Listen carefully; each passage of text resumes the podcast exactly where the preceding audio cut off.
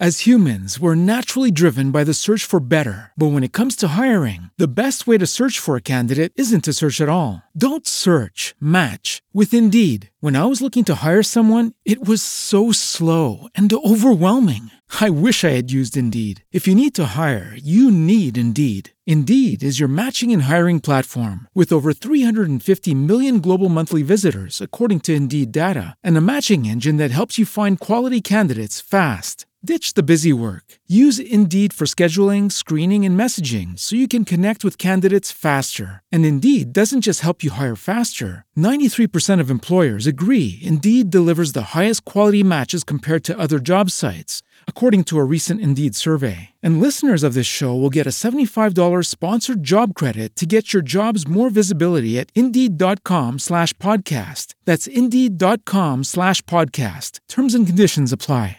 Hey guys, it is Ryan. I'm not sure if you know this about me, but I'm a bit of a fun fanatic when I can. I like to work, but I like fun too. It's a thing. And now the truth is out there. I can tell you about my favorite place to have fun Chumba Casino. They have hundreds of social casino style games to choose from, with new games released each week. You can play for free anytime, anywhere. And each day brings a new chance to collect daily bonuses. So join me in the fun. Sign up now at chumbacasino.com. No purchase necessary. Group. Void prohibited by law. See terms and conditions. 18 plus.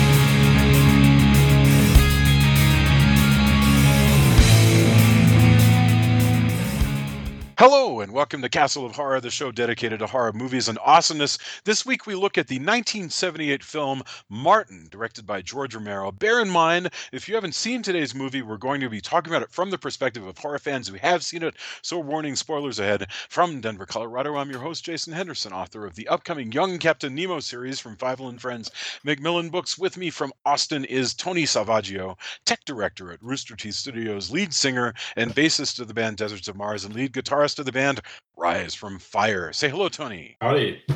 Howdy. Also in Austin is Mr. What was that noise? I think that's my table. You, you cut that out if you want. That's my, my gong. I'm gonna introduce myself that way all the time. It was this it was this spectacular clap. Boom. All right. Also in Austin is Mr. Drew Edwards, editor-in-chief of horrormovies.net, writer for Rockabilly Online, and creator and writer of the long-running comic Halloween Man. Say hello, Drew. Hello, baby. Hello. Clappa clappa. And finally, also in Denver, as always, color from the one and only attorney Julia Guzman of Guzman Immigration of Denver. She's also a member of the improv a cappella vocal group In Harmony's Way. Say hello, Julia. Hello. Hello. Okay. Martin, I really loved that though. I said, you know, hello, Tony. He goes, hello, and there was then there was this this, this Zeus-like thunderclap. Boom. Okay. Martin is a 1978 American horror film written and directed by George Romero. It stars John Amplis or Amplis, 27, but looking like and portraying a teenager named Martin who may or may not be a vampire, but is definitely a serial rapist and murderer. Martin. This is this is one that we are doing because we wanted to uh, we wanted to to pay some homage to George Romero, who we lost very recently. So um, let's do it this way. Let's do the reverse of last week. Let's get opening thoughts from Drew, then Julia, then Tony, and then I'll go. So, uh, uh, Drew, opening thoughts. George Romero's Martin. I like this movie quite a bit. I think it's one of Romero's more memorable non zombie movies because if you talk to people it's funny it's like they think that he only did zombie movies because his zombie movies are so famous i don't think this is a very fun movie it's sort of like hanging around with a psychopath for an hour and a half Yeah. so it's not exactly a pleasant view but i do think it's an excellent film and i do think it is one of the earliest if not it is one of the earliest movies to my mind to really kind of deconstruct horror archetypes and we saw more and more of this once we got into the 80s but this really seems like a like a pretty pretty good prototype particularly you know this is this is Romero put, turning his sort of skeptical eye to, to vampire tropes and saying, well, if vampires were real, they would be sexual predators and not in a sexy, you know, Frank Langella kind of way. And if uh, Van Helsing was real, real, he'd probably be a batshit crazy old Yeah. man that you wouldn't want to hang out with. and so it's a very uh, cynical Romero take on this. So I think that there, you know, this actually says a lot of interesting stuff about the vampire genre that later I think a lot of people kind of zeroed in on it. So it's sort of an early postmodern horror film. So I think you you have to kind of take a look at it. But good film, not an easy movie to watch. I think that has to be stressed a lot. Like the violence is very very uh, real. Uh, if if if such a such a thing can be said about uh, a movie like this, like the violence has a reality to it that even Romero's zombie movies uh, don't, because the the violence in those movies ends up being kind of uh, car- cartoonish by Mhm. comparison. Wow. Okay. Excellent start. Uh, Joya. So uh, I'm. I feel certain this is probably the first time you've watched Martin. Uh, what are your thoughts? Yes, um, it is definitely the first time I've watched Martin. um, I agree with Drew that it is uh, disturbing and well and well done, but not not pleasant to watch. Um, I didn't enjoy it for that reason. I don't like it because it is just really dark and depressing and uh, and it's very real. I mean, I feel like a lot of the things that happen. It reminded me of Henry Portrait of a Serial Killer. It's, it was very Hmm. uh, authentic. All the things that he goes through, where it just nothing ever is, goes smoothly, and you know, it's all awkward and it's just. I I don't know. I I just thought it was well done in that regard, but I definitely didn't enjoy it because I don't like. It made me feel very uncomfortable. So I guess if that's what he's going for, then that's certainly achieving what it's supposed to achieve. Um, it is actually George Romero's favorite of his own films, uh, according to many people. So he liked it as well. Um, but yeah, I think uh, you know, I think it, it achieves what it wants to achieve. If that's what it's going for. Fantastic. Tony, what what are your thoughts here? Um, yeah, I'm kind of firmly in the middle. Uh, I enjoy what it does. I think it's it's a really excellent deconstruction. Um, I think there's a lot going on here that Romero is doing. Uh, but like Julia, the more realistic it is, I it's not one I'm gonna be watching a lot, if ever. Um, again, even though I think there's a there's a lot to the time period and the context of this kind of vampire movie that's not exactly a vampire movie. Um, it all, by the way, it did have an awesome VHS cover too. Oh yeah. Uh, it always caught my eye at the video store. Um, it's disturbing and done really well. Like he does a lot of things that uh, you know shoots very realistically. I yeah, I I think it's a great piece of history, but not one I enjoy going back to. I guess that makes sense. No, understood. Uh, for, for my part, eh, you know, I I really did. I'm glad that we chose this movie, mainly because we've already done a couple Romero zombie pictures. Uh, you know, it was to me a, a Romero movie that we wanted to do. I really wanted to do either this, which I had never had occasion to see, or uh, Season of the Witch, which I definitely had have. Those two movies are definitely of a piece. They're they are um, they're they're horror tinged films where Romero is basically doing these very interesting dark little takes on American life. And you know both of them take place in and around the suburbs and the cities among the middle class and the working class of of uh, you know of his native Pennsylvania. And I love the way that this movie and Season of the Witch as well. I love the way that this movie just observes the town, you know, observes the way these people live and what their houses look like and what the grocery stores and and you know all of that. I'm with Joya about the way it's very much like Henry Henry Portrait of, of a Serial Killer. Um, you know, I like I like this movie a lot. I'm Tony. I'm totally with you that having said that, it's not like I would watch this movie over and over again. I'll watch Brides of Dracula over and over again, but I really do appreciate the way this movie is done. It, it um, you know, it impresses me. It leaves me with a lot of questions.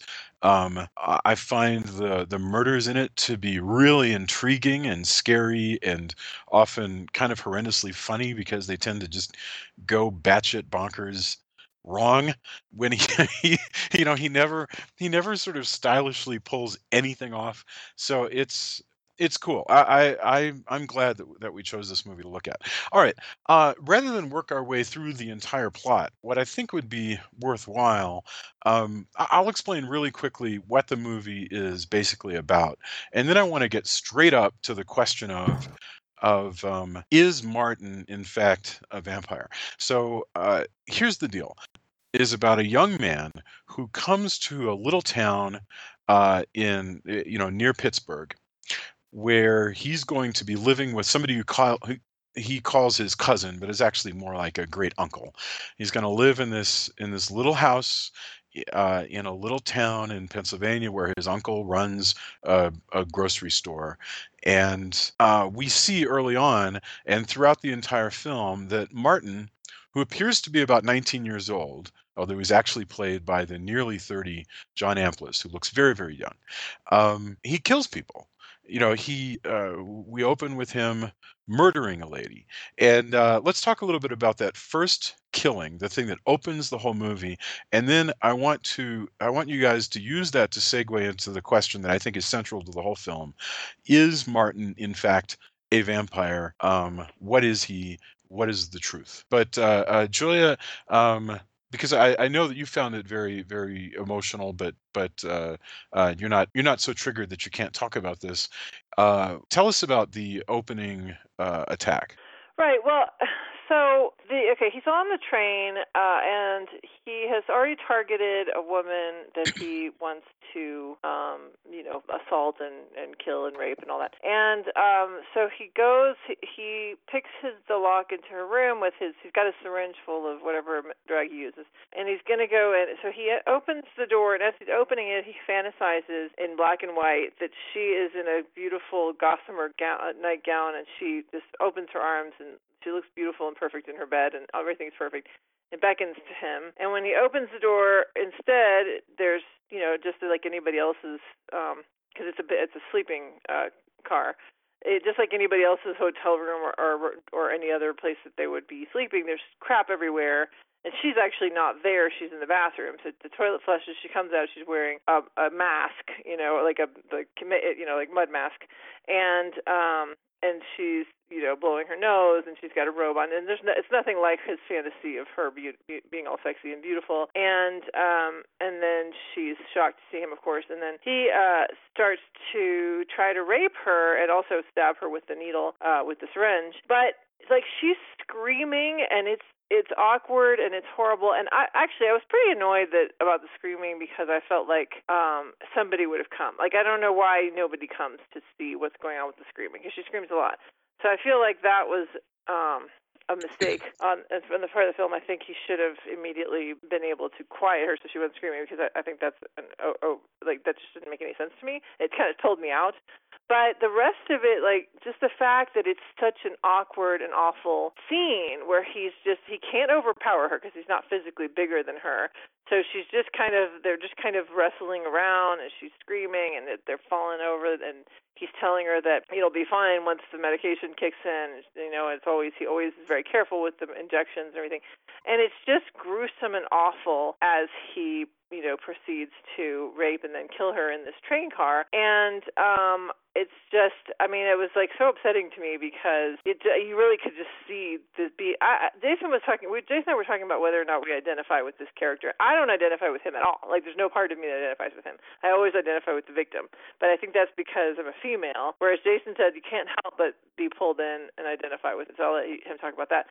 But i thought that was interesting because i just there was nothing about that. As far as the whether or not he's a vampire, obviously he's not the kind of vampire that has fangs because he has to cut people to be able to drink from them. Oh, that's what he does. That he cuts her and drinks her blood. Mm-hmm. Um, he, the George Romero talked had originally written the script to be an older vampire and who was like kind of trying to make it make it make a go of vampirism in in the modern day but then when he saw this kid on the stage, he decided to rewrite it for him. Um, and so I believe he is a vampire, and that those flashbacks that he's having are actually flashbacks to a previous time. But that's my my take on this. So we can talk more about that. I I want to I want to say something about like the shifts between like the two styles because that's something that mm-hmm. happens throughout the movie. I mean, there is the way you can take it, which is the way Julia took it, which is, you know, maybe these are him remembering things or, you know, like like something about his past kind of intruding on his present. But I also think the fact that when when he has these visions, they're in black and white and they're done in this more gothic style. I think that is him commenting on Universal, and I think that is him commenting on Hammer and the sort of like sexy vampire trope where the woman wants, you know, wants to Yes. be attacked and you know then he shows us the reality of what it would be like to be assaulted mm-hmm. and so i think that you know it's no accident that the character is named Martin, which is the same name as Renfield Orderly in the Bela Lugosi Dracula. Like Romero knows exactly what he is doing. You know, he he you know, we we talked a lot about um when we did um Only Lovers Left Alive about how it seemed like somebody trying to deconstruct the vampire genre but was not overly familiar with horror films.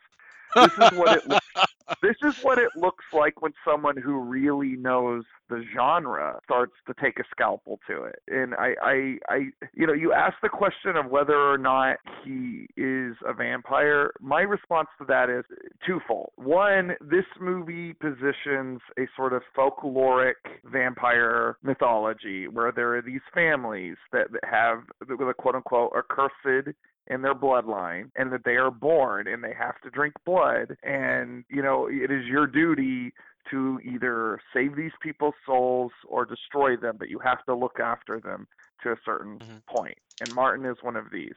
Um, and martin himself constantly goes on well there's no no magic. There's no magic. There's stuff that appears magic. And then he says it's just a disease. So that's how he looks at it. But the two central he figures says he's 84 years old. when he says he's 84 years old. He does believe, he does not believe exactly the way Cuda, his cousin, believes, but he believes nonetheless. Yeah. So the two central figures of this movie, you have Cuda and you have Martin, and they both Yeah. believe that Martin is a vampire. And while that question is open ended, I still say if these two accept that Martin is a vampire, that is the reality we are working off of. Right. Right, But because I, this guy, that this older man, would have known him his whole life and seen they never aged. Is my thought. Exactly. That would be true. Exactly. Tony, you were going to say something. What? What? what was it? But there's what I like is it could be ambiguous. You can also take it as this whole family, with the exception of uh, Christine, the, the daughter. Is deluded, and they've kind of put Martin up to this delusion because he could also just be a sociopath Yeah. who sees these things in black and white how he would want them to be and romanticizes in his head that this is the way reality is. Um and cuz but I like that it's open ended he could actually be 84 but Yeah. he could also just be a messed up kid in a messed up family who this disease is you know psychosomatic. Um and that's one thing that makes this movie interesting and not just oh look there's a lot of realis- realistic rape and murder. And so that that's the part i think that elevates it is the question of is he a vampire? Is he troubled? I personally i'm with julia. I i can associate with a lot of outsiders in movies i don't associate with martin at all because he's a creep and a rapist Well, I, At so so I want to I want to try to uh you know Yeah, he's a, at, at like, best, I that's right. could be a vampire, maybe, in which I guess that's what he has to do, kind of. But Yeah. yeah, none of it's a thing where I'm Well, like, oh yeah, well I get that he's an outsider. Like none of that works There's for this- me. there is this whole the whole movie has this layer of sadness throughout Oh, yeah. and martin is an incredibly sad character so i can you know i can relate to him on that level but i don't really feel bad for him like the same well, way what because he Jason. is what, yeah, I was what now? to defend it- defend his position that I that I put on Yeah. him. Well, I, I no, really quickly, I, I, I just wanted to mention um, two things. But before I get to the association question, uh, you said something really interesting, Drew, which was about how uh, those fantasies, the black and white fantasies, are a commentary on horror movies. But I just, I just want to. You're totally right. But I just want to point out that particularly this movie being shot in 1970, in the summer of 1976, when when you see those women in um, with their arms out typically and sort of floating and there's a slow-mo kind of thing and it's black and white the thing that pops into the heads of any human being watching this in 1976 is Dark Shadows, because uh, we watched, and it's been a couple of years now, but we watched like The House of Dark Shadows and Night of Dark Shadows, and both of those, which were made in 1970, you know, just a few years earlier, um, had a lot of that open-armed, floating, weird, gothic, heightened romanticist stuff, and and so uh, you know when he's wanting to draw, Romero is wanting to draw a uh, a contrast with pop culture. It seems to me that that um, Dark Shadows is like like foremost on everybody's mind at this point because it's only a couple of years after that show went off the air and you've had two movies very recently but um uh to my uh, all I was all I was saying is that there is no other main character here besides Martin. Uh, it, it so it very much is a thing like Henry Portrait of a Serial Killer, where where Well, we are meant we to say that Henry's portrait of a serial killer is like this, if we're being fair? true. That is absolutely right. I mean the but the the experience that you're going through is as a as a watcher is that you have no one else to hold on to. There's no other main character. You know, there's there's no one to uh to try to follow through the different um you know sections of the script or anything. There's no arc other than that which Martin experiences.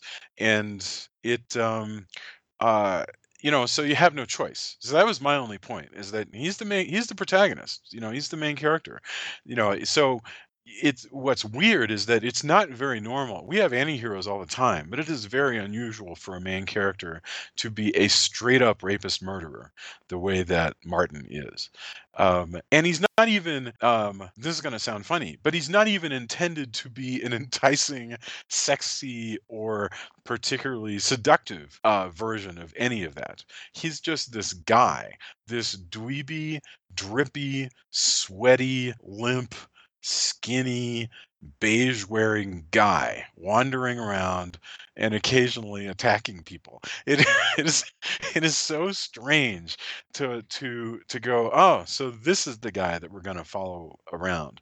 Um But I, I think Yeah. that is Romero's response to to Dracula. Like I think Yeah. like you know, Romero, you know, has seen all the those movies. He's seen all those characters, you know, the the the variations and everything and you know, he's stripping away the cape Yeah. and the fangs and you know, the slicked back hair and the castle and everything that would make vampirism cool yeah. he's taking it down to like a guy that's a delivery boy at a work you know he's making it working class you know it's no Yeah. longer this this But- elitist thing and Yeah. He's yet saying giving this guy's pitiable he's pitiable he's pathetic.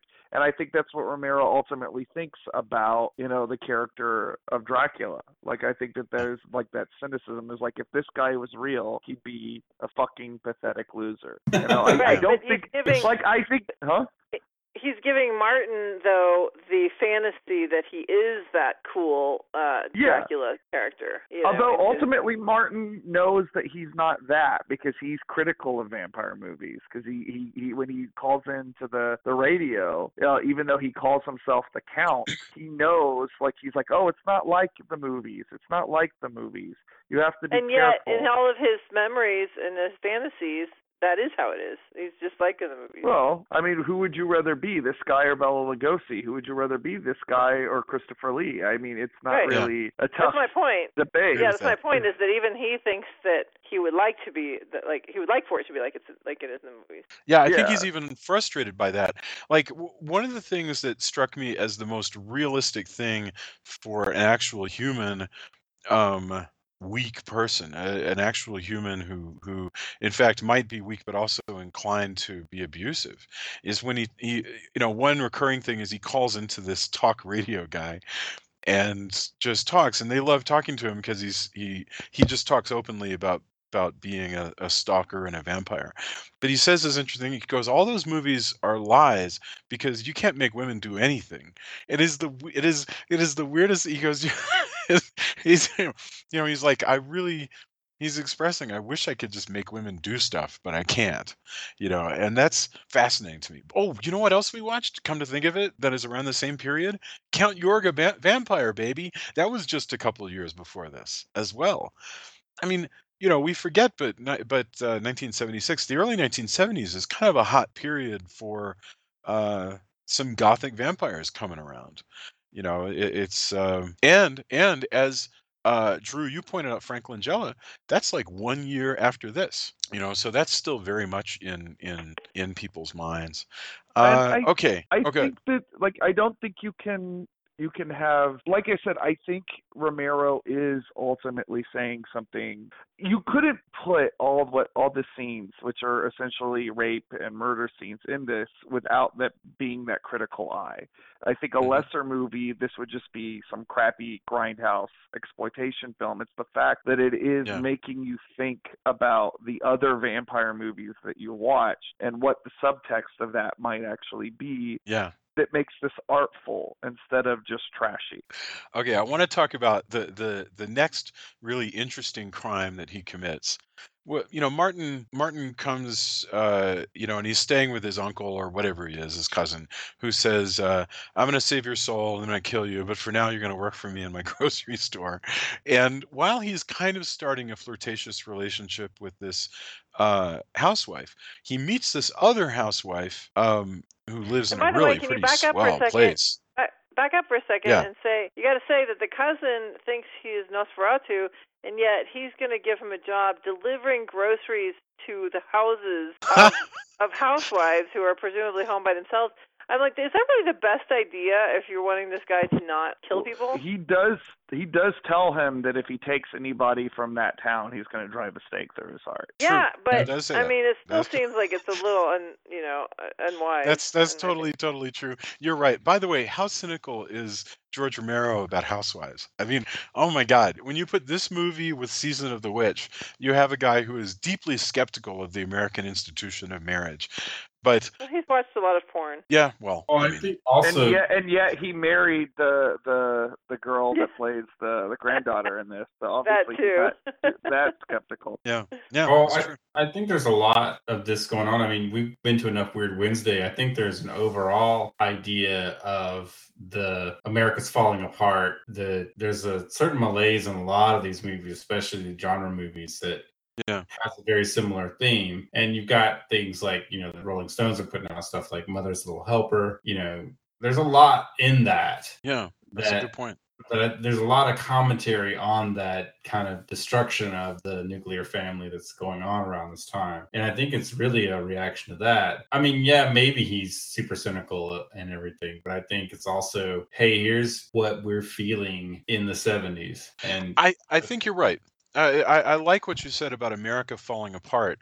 That whole because he really does. This is the most verite movie that uh, because you know Night of the Living Dead could take place on another planet since mostly you know even though it does give us a good look at the late 60s it's so enclosed it feels like a stage play many times.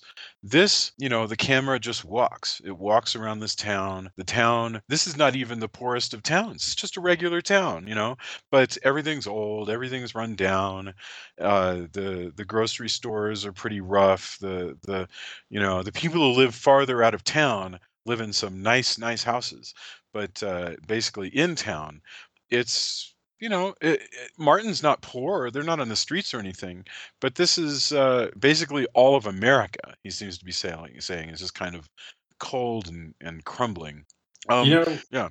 Um, what struck me as I was watching it, it felt like it was filmed. There's a certain look. Maybe it's just the budget. I'm not sure exactly. Film stock, etc. It looks like stuff that was filmed for PBS that went directly to PBS that I remember from this time period. And again, I'm not un, you know, I'm not positive. It's not just hey, that happened to be the film stock they're using, etc. But uh, it felt very much like a, a PBS movie. Sure.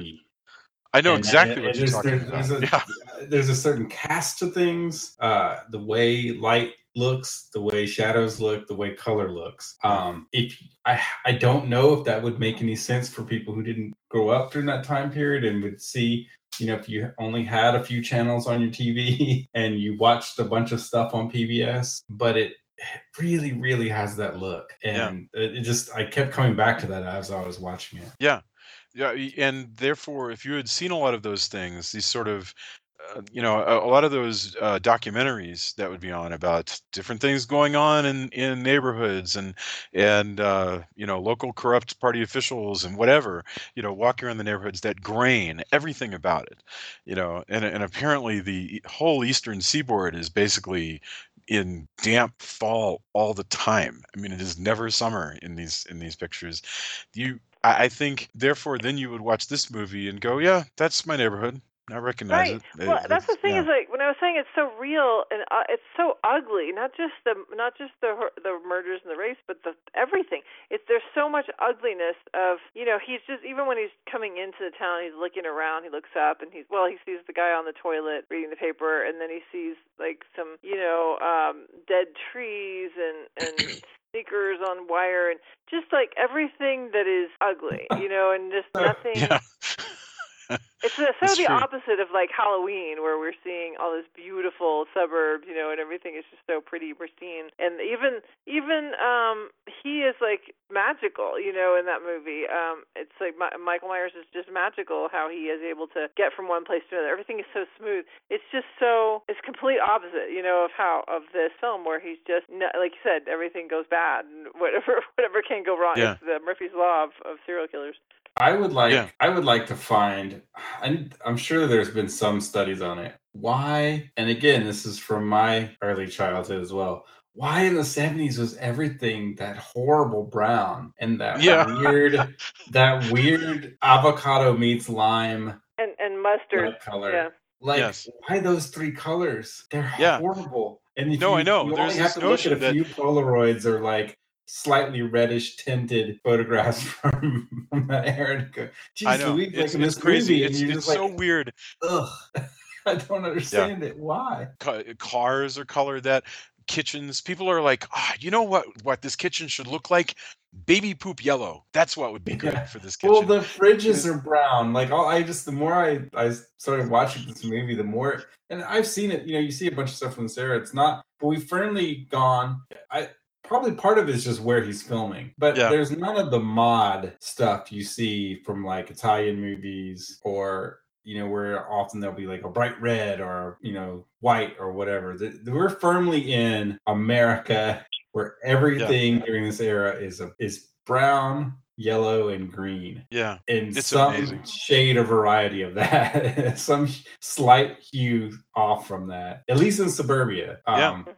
Oh man, why I I still to this day Even the even the nice places. Oof. you know and and like i say this movie i think goes really well with season of the witch which is which he did just a couple of years earlier than this and both of them season of the witch it takes place in a nice house you know she's a the, the main character there is very much like the housewife that martin starts an affair with in in, in this movie but even so it's the same ridiculous color schemes it, it's it's everything but in that one you see a lot more you see the whole kind of neighborhood you see the other housewives that come over and and you know you you kind of get that look people are getting by in this world that's the other funny thing do you remember how when we talked about uh poltergeist the remake and we said that the funny thing was given how it paid lip service briefly to the fact that he was out of work nevertheless there was like no sense of these people kind of making it in a mm-hmm. world of economic anxiety you know that these houses are huge. That that house they buy is ridiculously large. This place feels lived in you know? All these old these ladies who come to do their their shopping at the grocery store you know? They're living in tiny houses. They know how it all works. They're all making it. Um, I, I just i really love this this little world. But i wanted to mention okay the f- most amazing interesting like great filmmaking piece and the kind of thing that i think romero should be should be remembered for is a sequence where martin decides he likes this hot uh uh, housewife in a neighborhood that he's been delivering to. I think he may have delivered to her once. He he kind of uh, he scopes it out by going up and pretending to be deaf so that he can see who lives there. And he sees the hot housewife and the husband. And so he goes, "All right, later on I'm going to rape and kill this woman. So he goes and and and it becomes like Ocean's 11. He goes and he buys a radio that he can use to manipulate the garage door opener so that he can break in to attack this woman when her husband leaves town and then the mo- and then the scene goes ridiculously bonkers. Uh, Tony, do, do you want to like explain like goes what goes wrong with his very clever plan to break in and kill this woman? Well, everything kind of goes wrong. I mean, first, it doesn't happen the way he pictures it in his black and white fantasy land, We bust in and there's a, there's a guy there. You know, she's not just languishing, waiting for, uh, you know, a kid, a delivery boy, to free her from her housewifeness and then ends up that the guy, you know, he's got he's pro- may or may not has figured out how much medicine to, to give some a woman to knock her out. Yeah, but he definitely has not put enough for a kind of like you know fit uh you know older guy. And so yeah. there becomes this whole strange cat and mouse. Also you know a lot of this only works in the 70s because he you know he injects the guy. The guy's like hey what'd you do to me? Um goes around he's arguing and they're he's arguing with the woman like why don't you call 911 and and she goes, "What's the number?" Like, no, she's like, you're, "It's not. You're not supposed yeah. to be here. I can't. I don't want to. I don't want to get in trouble. I don't want to call the cop. I don't want the cops to come and them to find out that I'm cheating on my husband." Yeah, yeah. Like, and then they argue about whether 911 will trigger the cops or just the general emergency. Yeah, it's horrible. It's this whole terrible, you know, actually realistic in a lot of ways conversation. Yes. Because when stuff goes bad all of the all of that stuff where you think rationally oh i would do this that's bs and anybody who's had any kind of anything happen knows that all that goes out the window when you're panicked. Um you know the guy's going around and martin's trying to get back to you know he's doing this thing where he's trying to get back to get the med you know, to get the knockout stuff, whatever poison he has, uh, whatever chemicals he uses to knock people out. Um, and you know, he's he's trying to go back and then try to lure the guy, and then he's messing with the phone, like taking off the hook and and uh, using the numbers to you know make it beep, so it sounds like the phone's going crazy. Oh uh, god! And disrupting yeah. the call. Uh, and yeah, it's this whole. Eventually, he locks the guy out, who has to come back in um, and has stabbed him twice by then. So the guy's actually succumbing to the medication. Yeah. But the whole sequence is decently realistic because yeah. it's desperate. It, everyone's desperate in all of the yeah. events. Um, and it's disturbing as hell and it would it it would play out that way in a police blotter you know? Yeah. you would you can picture this and then you know and then it looks like he got stabbed again and then you know this happened and oh he was outside but then he came back in. We see his footprints. All of that stuff you could see as a write-up. Yeah and then end up on some true crime newspaper thing, you know. Yeah, yeah, I could uh, see seeing this in a in one of those shows and going, "Wow, that's amazing! I can't believe all this stuff happened after this guy broke into this house." Yeah, absolutely. I mean, it culminates um, with him killing her as usual, but it's. Oh no, he doesn't uh, kill her. He, he remember this is the oh, yeah, this right. is the thing. He um he is gonna kill her, but then when he when everything goes wrong, he's shocked to find that there is a lover there instead right. of her being by herself. And so when he winds up, he decides he's gonna kill the boyfriend, and he says something weird that I don't understand, but I'll take it for whatever it means something to him. He goes, "Well, because there was other guy here, I can't kill you." I think that means um, there would be a witness who could finger me as the killer, but he ends up killing. Well, he kills the guy. Why? It is that he can't kill her unless there's something else unless there's like this whole ritual that he feels he has to perform involving uh you know you know raping her and bloodletting her and then killing her and he can't do all that stuff and so he's not gonna. I don't know. It's, it's unclear to me. he does he, knock her out and he does. Yeah. Well, I guess I guess that is part of that's part of why I lean towards more that maybe he's not a vampire, and maybe he is just a disturbed individual who's being uh, enabled by his weirdo older cousin uncle person um you know it's the family secret but ugh, it's super disturbing all right we should lastly talk about what ends up leading to his demise which is uh, Martin starts a relationship with the uh, with a housewife who really seems to like him, and you know she's sort of uh, you know she wants to entertain herself with this relationship and he's a good listener because whatever and she makes him into something that he's not but that relationship starts and we're tempted to think well maybe this is going to sort of settle him down but in fact the movie doesn't show us that. He he does keep killing people even though he's in this relationship with her uh, and then she's so despairing because it turns out that a love affair with Martin doesn't actually solve the various problems that are getting her down. And so she commits suicide.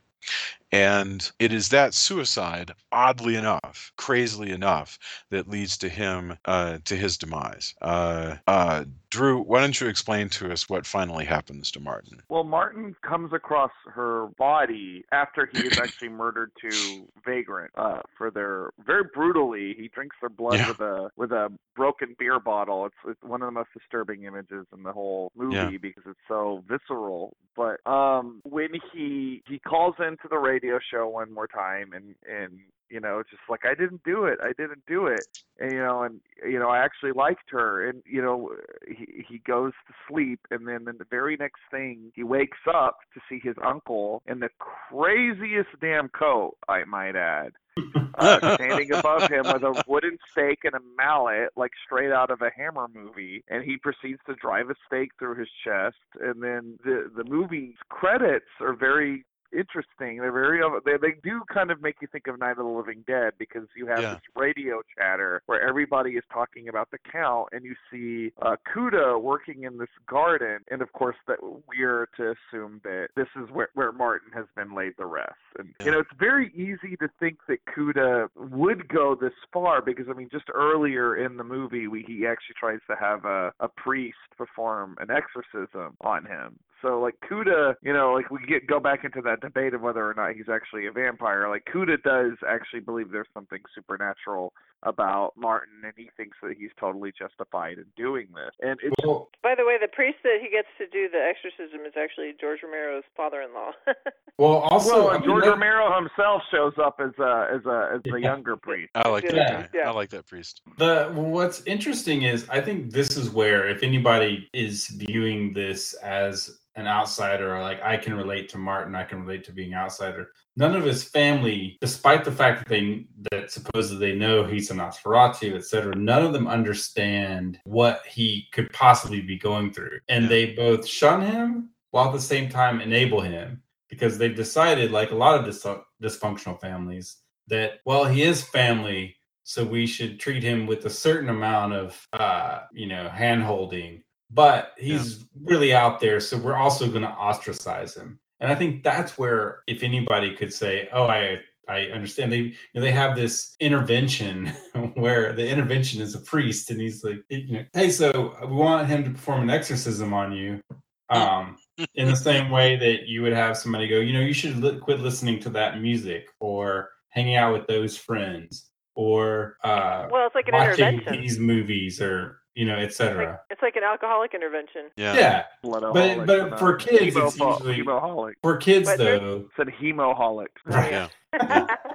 nice but for kids of that era it would have been i don't like the music you listen to i don't think that you you shouldn't watch these movies uh you know stuff like that. And so The- the- that's kind of what it, it boils down to for for that character. Um and and i get that. And that's it says you know romero's really good about this kind of commentary. His satirical wit is fantastic across the board uh up until his death i think. Yeah. even with some of the newer movies that aren't as popular there's something there in each one of them. You just ended up having to dig a little deeper sometime and i i think this is no exception actually. I think you also kind of hit on something about whether or not Martin is relatable. There is like something about that sort of alienness, like wh- Mhm. whether or not, obviously, you know, at what he is doing is horrible. Like so, like you're gonna feel removed from him and disgust towards him because of that. But who among us has not felt like a space alien? You know, who among us has not felt Yeah.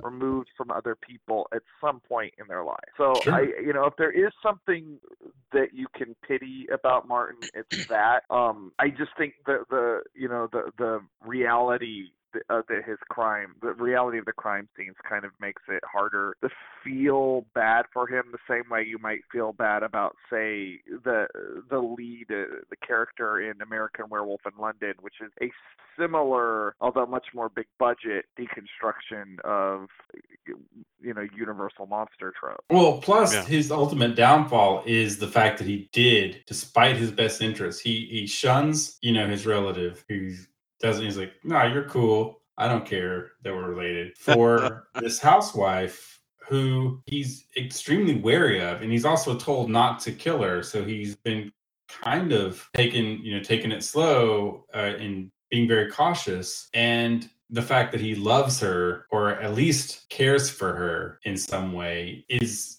when he does that she kills herself and he is blamed for it which Yeah. is you know ex- extremely tragic but that's his his ultimate downfall is actually when he does care and Yeah. we, we've seen that trope a lot but as someone who you know has some empathy who maybe grew up again with the kind of hey, I'm a space alien. Oh, it looks like I cared about this thing. Oh, then when things go wrong, you're usually way more susceptible to thinking everything sucks now because this one thing I thought was the thing I cared the most about also is messed up. Yeah.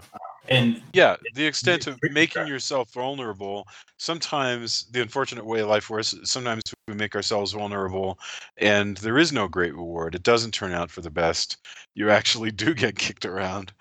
That's uh, yeah, abs- absolutely. You know, um, if this is metaphor, you know, he takes risks. He makes himself he makes himself vulnerable, and it turns out he gets kicked in the teeth even worse than he thought that he would. Um, that happens sometimes. It's it's amazing. Uh, yeah. So I'm really so curious. I know we we could- should we kind of got off the topic, but I'm really curious about the memories and how much of what he remembers is actually real, if any of it, versus just his fantasy. Because he's got the memory of the um the exorcism too, and he doesn't like obviously it didn't take didn't work but he's got a memory of a, an exorcism being of uh, in latin and i don't know if that's actually something that happened or if he's fantasizing that this this weird kind of uh, exorcism is actually like this romantic, you know, Latin. Ex- I mean, I just really, I really would love to know how much of what he sees in black and white is just a fantasy version of what's actually happening versus a memory of what happened in the past. And I'm really curious about it, but I don't know that there's an answer. I think that that's what makes it awesome. I think you could take Yeah. it either way. If he's Yeah. not a vampire, it's a terrible, tragic fantasy land. Yeah. If he is, then there's he's lives this almost cyclical groundhog Yeah, decades where exactly. happening to him that are very similar to things that have happened in the past. Right, right, They're right. still and it must be so tiresome. Yeah, they're so go nuts. coincidental. I think that he may not be a vampire and he may just be a sociopath, Yeah. uh, psychopath. But in, that's I think that's the magic of the movie, and I, it does it really well. You can we can debate this for hours on end, I, and, and I think that's the sign of a, a good movie. Um, Yeah. Despite its budget, there's a lot going on here. I think Romero's great at that. He's the master of taking whatever budget he has and not it's Yeah. it's totally different than a Corman movie or a Bert I. Gordon movie. He's Yeah. he's there to make something that sticks with you. And he was always a master of that. hmm I agree. I agree. Let's get our final thoughts, and then I want to get to uh, endorsements. Um, so, where did we start? It was, uh, I think it was. Do we start with Drew? So I guess, yeah. yeah. Drew, Julia, Tony. So Drew, um, what an interesting film. Uh, final thoughts on Martin, and then we'll come back around and, and see what you have to to endorse for us this week. Well, uh, I just want to say one more thing about whether or not Martin is a vampire. I obviously Romero doesn't want us to have a definitive answer of that, and like Tony's saying, I think that is what makes ultimately this movie such a good conversation piece. I think this is probably my favorite non-zombie Romero movie. It's it, it's a chalk a, a coin toss between this and Creepshow. Creepshow's a little more fun, so I watch it more often. But I think this is a really good testament to how talented this guy was, and I'm glad that we we took a moment as the year is winding down to really remember a type of our genre that we discuss every week on the show. I mean, Romero Mhm. Is his fingerprints on this genre are they're gonna last forever, and I'm just think that it was great that we were able to to get in some kind of tribute. That's that's an excellent point. No, thank you very much. Uh, Julia, so uh, final thoughts on Martin, but you're also welcome to to say anything in general about George Romero. Well, uh, I mean, we have watched, yeah, we've watched like, a few of the films, and um, I think something that is true for most of them that I've seen is that they do leave you. They're very unsettling. You know, it's a, you don't walk away from it just kind of. It's not like Chinese food where you're like, oh, that was satisfying, and then five minutes later you're like, wait, what? you know, it's more. Yeah. um It sticks with you, and I think that's going to be the case for this film. This is not a film I'm going to forget watching, which I, I it's saying a lot because I forget most of the films that we watch for this podcast. it's like, did we see that already? Um, And so I do think that it'll stick with me. Um, it's very thought provoking and disturbing. Um, but like I said, it was not something I enjoyed watching, which doesn't, you know, mean it's not good. it just means it's not my kind of you Sure. film that I want to spend my my weekend on. So yeah, Absolutely. Excellent. Uh, Tony, what are your thoughts?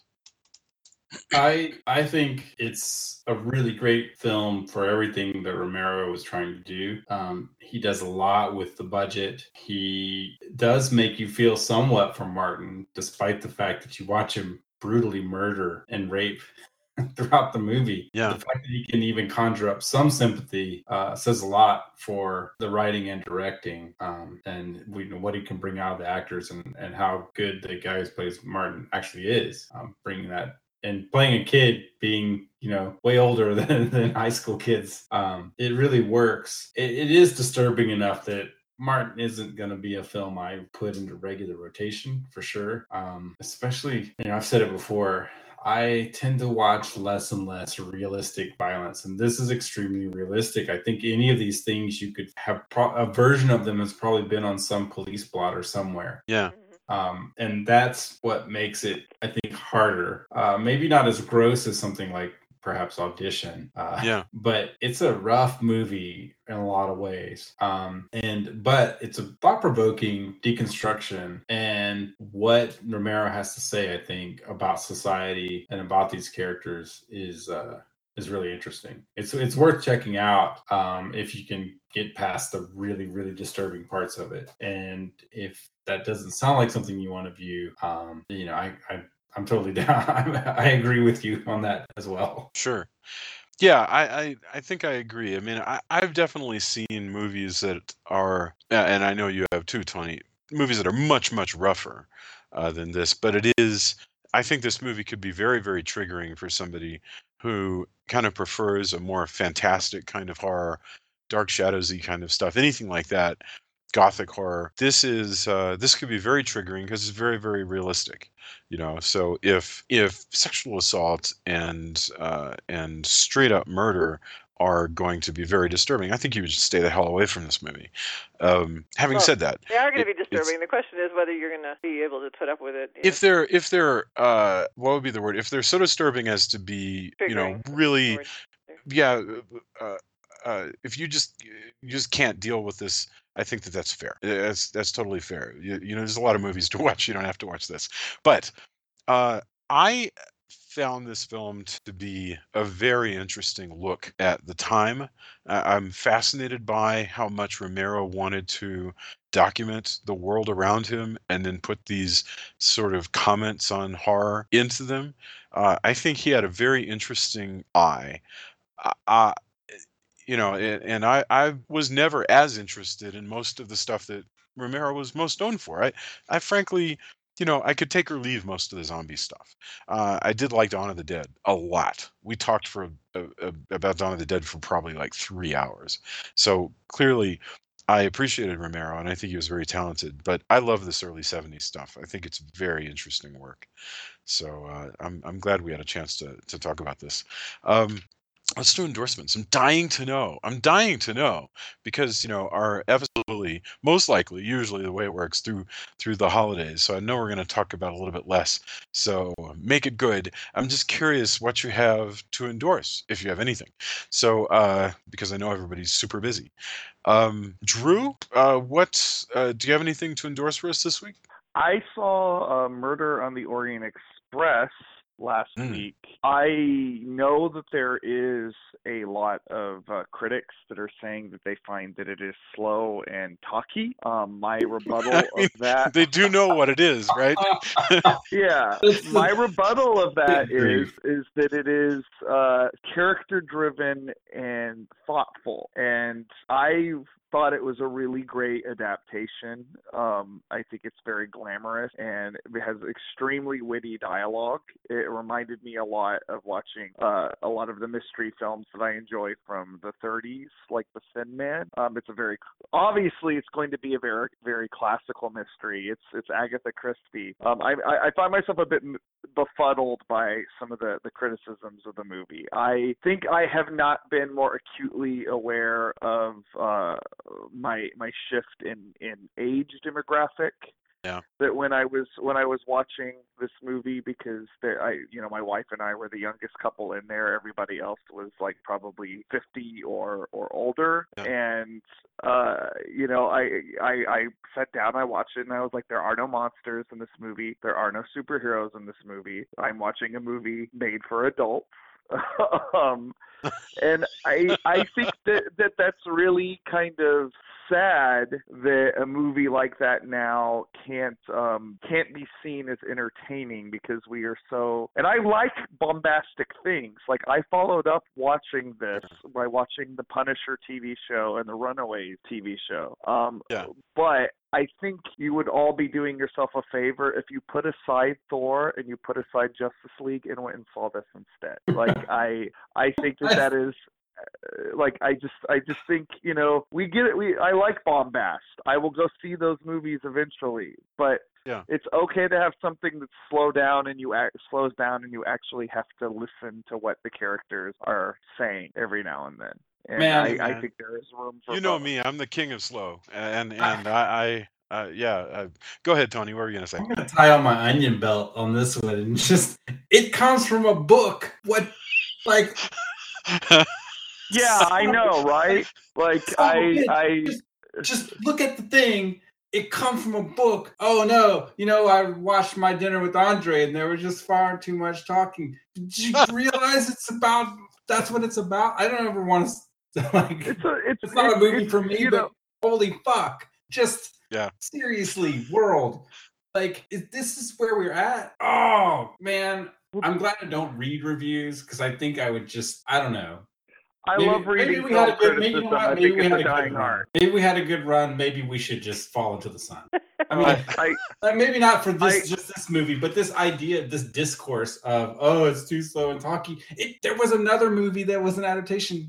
Look at that. Like, read something. Good lord. Oh, I just I I love film criticism. I think it's a dying art form because no one no one can, knows how to do it properly anymore. I post about that all the time on my Facebook. But that's what I'm talking page. about. Yeah, But- like I, and this friend of mine but- opines that as well. By the way, and that's what I, that's more of what I'm talking about. Like just no one no one is objective sinless. anymore. But the the movie, the end the end it's saying about this movie, this is a movie that fetishizes both intellect and wit and we need far more movies like that. Yeah. So, you know, movies that aren't just about biceps and explosions. Even though I like those kinds of movies too. I'm done now. If it, you know, if it wasn't like right when this podcast was going on, I would go right now because I want to support a movie about Yes. intellect. that. it's just like like as bombastic as it is. Jason and I talk about uh Science Ninja Team Gatchaman, which by the way is is not talky. But I often think like the idea of science ninjas. I wish we had more science ninjas. yes.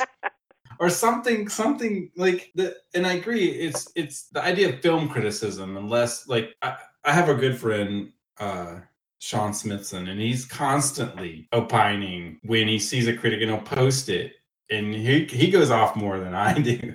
Like just read, get some kind of context, get some kind of context is, history. I think what you're looking for is context. But but for me, Tony, it's really the the issue isn't the critics. It's not it's not some person writing for the New Yorker that you have to worry about who won't understand the context of of uh, of Murder on the Orient Express. It's somebody posts the trailer of Murder on the Orient Express on Facebook or on Twitter, and a bunch of morons. And I mean no disrespect if your friends are morons, but a bunch of morons post, I don't know, this seems to just have a bunch of people talking. That's stupid. Those people are idiots. I, I, I just I don't even know how else to say it. like Well, like you know, look, what I look, wanna if, do- if if Yeah. if you're just into visuals, the train is a character in this movie. The clothes are characters in this movie.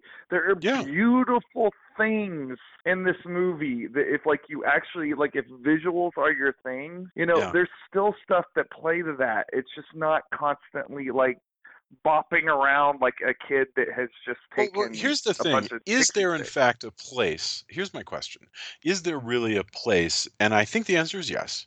For movies that create different moods than the ones that are the prime, like like the main mood of a big hit film today is of constant frenetic uh, uh, stimulation. You know, whe- whether it's a brilliant like comedic superhero thing like Thor Ragnarok or whatever, you're stimulated all the time. But there's a lot of movies that we've watched, the four of us, things like I Walked with a Zombie, or or we talked a little while ago about Disappearance at Hanging Rock, or whatever. And those movies create different moods, sometimes of like unease, or sometimes of sleepiness. And it can actually be good for, and I'm not saying that Express does this, but I mean, where a film literally is doing what it's supposed to be doing, and what it's creating is a sensation of dreaming.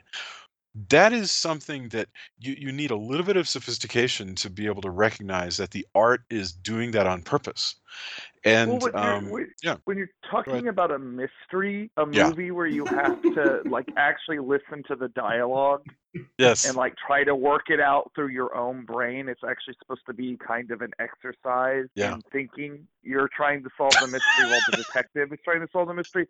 That's what it's supposed to be doing. Like.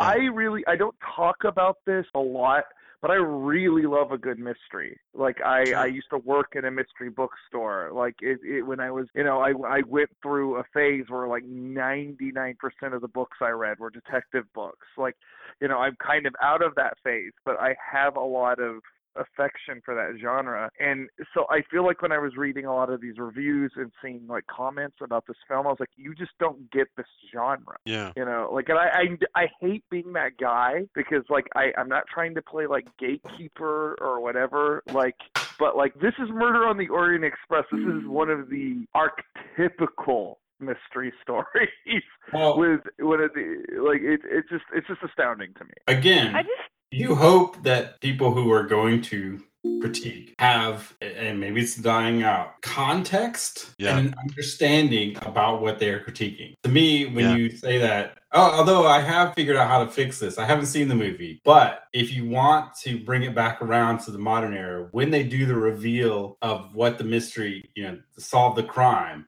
what you do is you make sure to go in slow mo and go wop wop wop wop wop wop. And cut it like that. And you'll totally bring people mm. back in and they're gonna oh well it was really good until the end. They did the reveal and then and then we'll totally solve it and they'll be back for that. That's Here's- totally I want to say. I want to say something to this.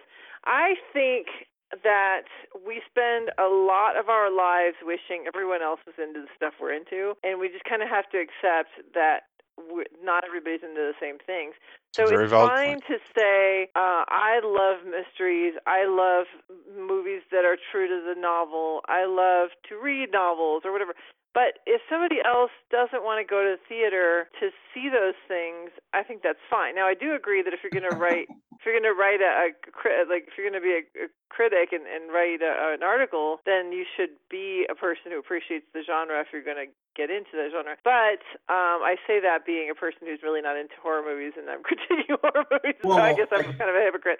But um, but you know that's the thing. So I think I I, I did not see the film yet. I'm definitely planning to see it. I'm looking forward to it. it I there's some said, deviations from the novel, just FYI. I'm sure. yeah, but I am just I- saying, like, yeah, I, I'm looking forward to it because I, I like that kind of thing. But I wouldn't fault somebody who doesn't like. I wouldn't say if you don't like a mystery, go see it anyway because you're not going to enjoy yourself. Rather, I would think if just go see what you'll enjoy. We tend to, and this is like I say, not this is an exception because I'm going to see it, but we tend to not see the slower, talky kind of pictures in the theater because it's you're spending so much money to go to the theater that we kind of save that for the movies that are visually bombastic, like you said, huge. But I'm movies. saying this is. But I'm saying this does have visuals that are worth seeing. Yeah, and so we will- screen. yeah, we'll see a it anyway Beautiful movie. we're just excited to see it. But um but we haven't yet. But but I I do tend to favor the the um the superhero films and the like Star Wars type films in the theater more than the others. Um that being said, we went and saw this weekend uh Coco, which is the Disney film about the Day of the Dead.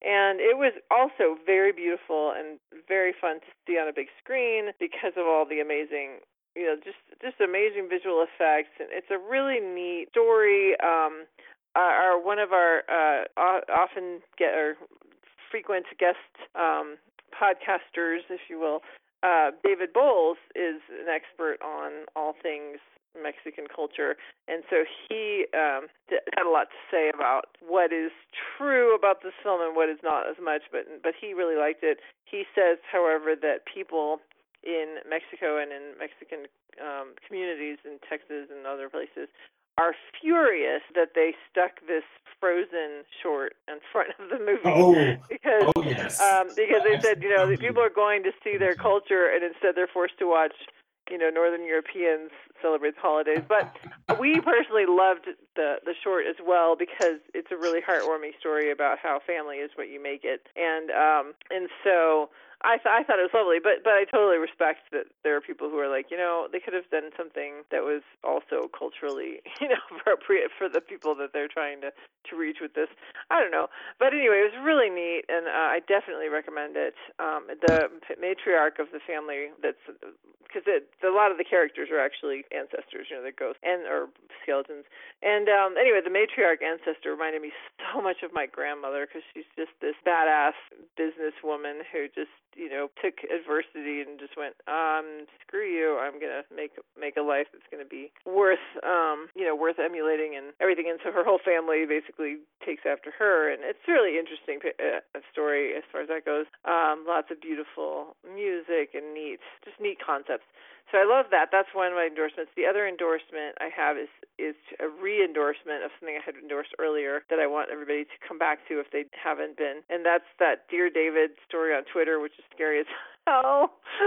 it's just so scary.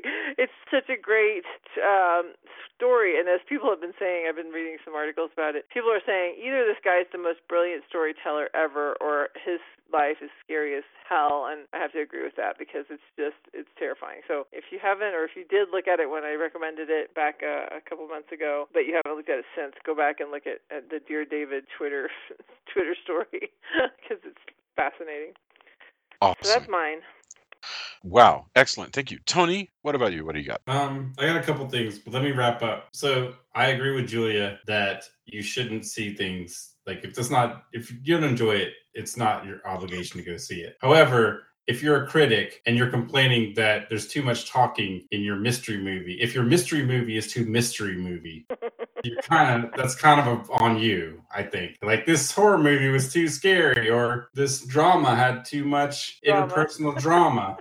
Like, th- come on, come on. Yeah. Yeah. Um, although I have heard really awesome things about Coco, and most of my friends, um, a bunch of my friends actually uh, went to go see it in Spanish, which I thought was really cool because, and they really, really uh, enjoyed that there was representation, that it felt like family that they knew. All of this sounds like they did it out of the park. I have seen nothing but good stuff, except many, many, many friends of mine have also gone, why do I have to watch this crap short? Like, Yeah. come on, people. And they also pointed out that the Pixar shorts are good, where Disney shorts tend to not be as good. And that's what they were also rallying against. Although, although, doesn't that sound a little convenient? I mean, I I've been running into hipster Pixar fanboys for like No, no, 20 no. years now, and and and yeah, yeah, yeah, they hate Disney and they love Pixar, and all of this just seems so bizarre to me. Like at a distance, it reminds me of the sometimes you wander into like a you know a, a you know like a, a jazz video on the internet and you'll find people in the comment section arguing amongst themselves about who played a better version of stolen moments and you're like you guys are arguing about jazz on the internet nobody else cares and i i i always feel that way whenever whenever pixar people start beating up on disney but so you're not wrong. However, the people I'm talking about actually were legit. They like both. okay And I mean, one friend of mine actually learned English uh, through Disney videos. Like he has, he loves Disney, right? This yeah yeah yeah felt very egregious to him. And okay you know, no fair yeah, and, and i can totally see that I, I so see that. as you know, as I've rallied that you should be more, you know, read more, etc. Both of my endorsements this week are actually video games. So you can call me a hypocrite or whatever. However, um, the two that I've seen because they were on sale, I'm late to the game for a, game called Horizon Zero Dawn, and the expansion pack just came out. But it is a post-apocalyptic world where some kind of apocalypse has happened. You tribalism is back, uh, complete with wooden forts and you know dreadlocks and uh, tribal face painting. But you're fighting robots uh, robot horses, robot ostriches, robot uh, cats. So far, like you know, saber tooth tiger kind of thing. So it's as if you're in a caveman movie, except you're fighting robots, and the cinematics are fantastic. It's I've been playing so much of it over the long weekend. Um, I totally swept up. Awesome female protagonist. Uh, really good dialogue. The people who made Horizon they knocked it out of the park. The other one that's on sale for half off was Yakuza Zero, which is the latest of the Yakuza games. And if you've ever just wanted to be in a crime drama as the bad guy, even doing the mundane stuff, you know, collecting money and you know enforcing your turf when young punks come in and want to extort people and they're not they're the people you should be extorting. All that kind of stuff. You can spend hours and hours uh working your way up the yakuza ladder ladder. I mean so i it's it's actually pretty good if you want to basically have come home from your day job and work a crime ring job which not it's not for everyone but i thought it was i got a recommendation like i said it was half off this weekend on a sale like black friday digital sale which i think is still good but uh, that's what i'm but horizon hands down jason if you get a chance to look at it i know you know as a writer who works on video games if you want to see how to intro a game you know find a video at least of a let's play and watch like the first i don't know hour or so and they they really put you there it's it's pretty fantastic Wonderful. Wow. Um, this has all been really good stuff. Uh, all right. My endorsement actually are one thing that is very current and one thing that is current if you have a Kindle, but uh, has been around for a while. So uh, I've been reading, and I'm not finished reading it, but I've certainly read enough to endorse it. Uh, the book Julia, no relation to my lovely wife Julia. The book Julia by Peter Straub. Um, Peter's it is a this is a horror book that um, Peter Straub wrote back in 1975, and it is just a fantastic gothic ghost story about this woman who's grieving the loss of her daughter, who moves into a big old house and and soon has to uh, solve a ghost mystery, and it's scary. I've already I- I'm if it's anything like the movie, I'm already spoiled for some of the story, but you know, uh, the, there is in fact a film oh, that goes by several names, starring Mia Farrow, called The Haunting of Julia, or a couple other things. But uh, yeah, Julia by Peter Straub. I'm reading that. Also, there's a podcast that you should check out, especially if you're into music. Chris Molanphy, M O L A N P H Y. Chris Molanphy is a music writer who has a newish podcast called Hit Parade. And every episode, and they do it, it, I can't tell how often they seem to come like once a month.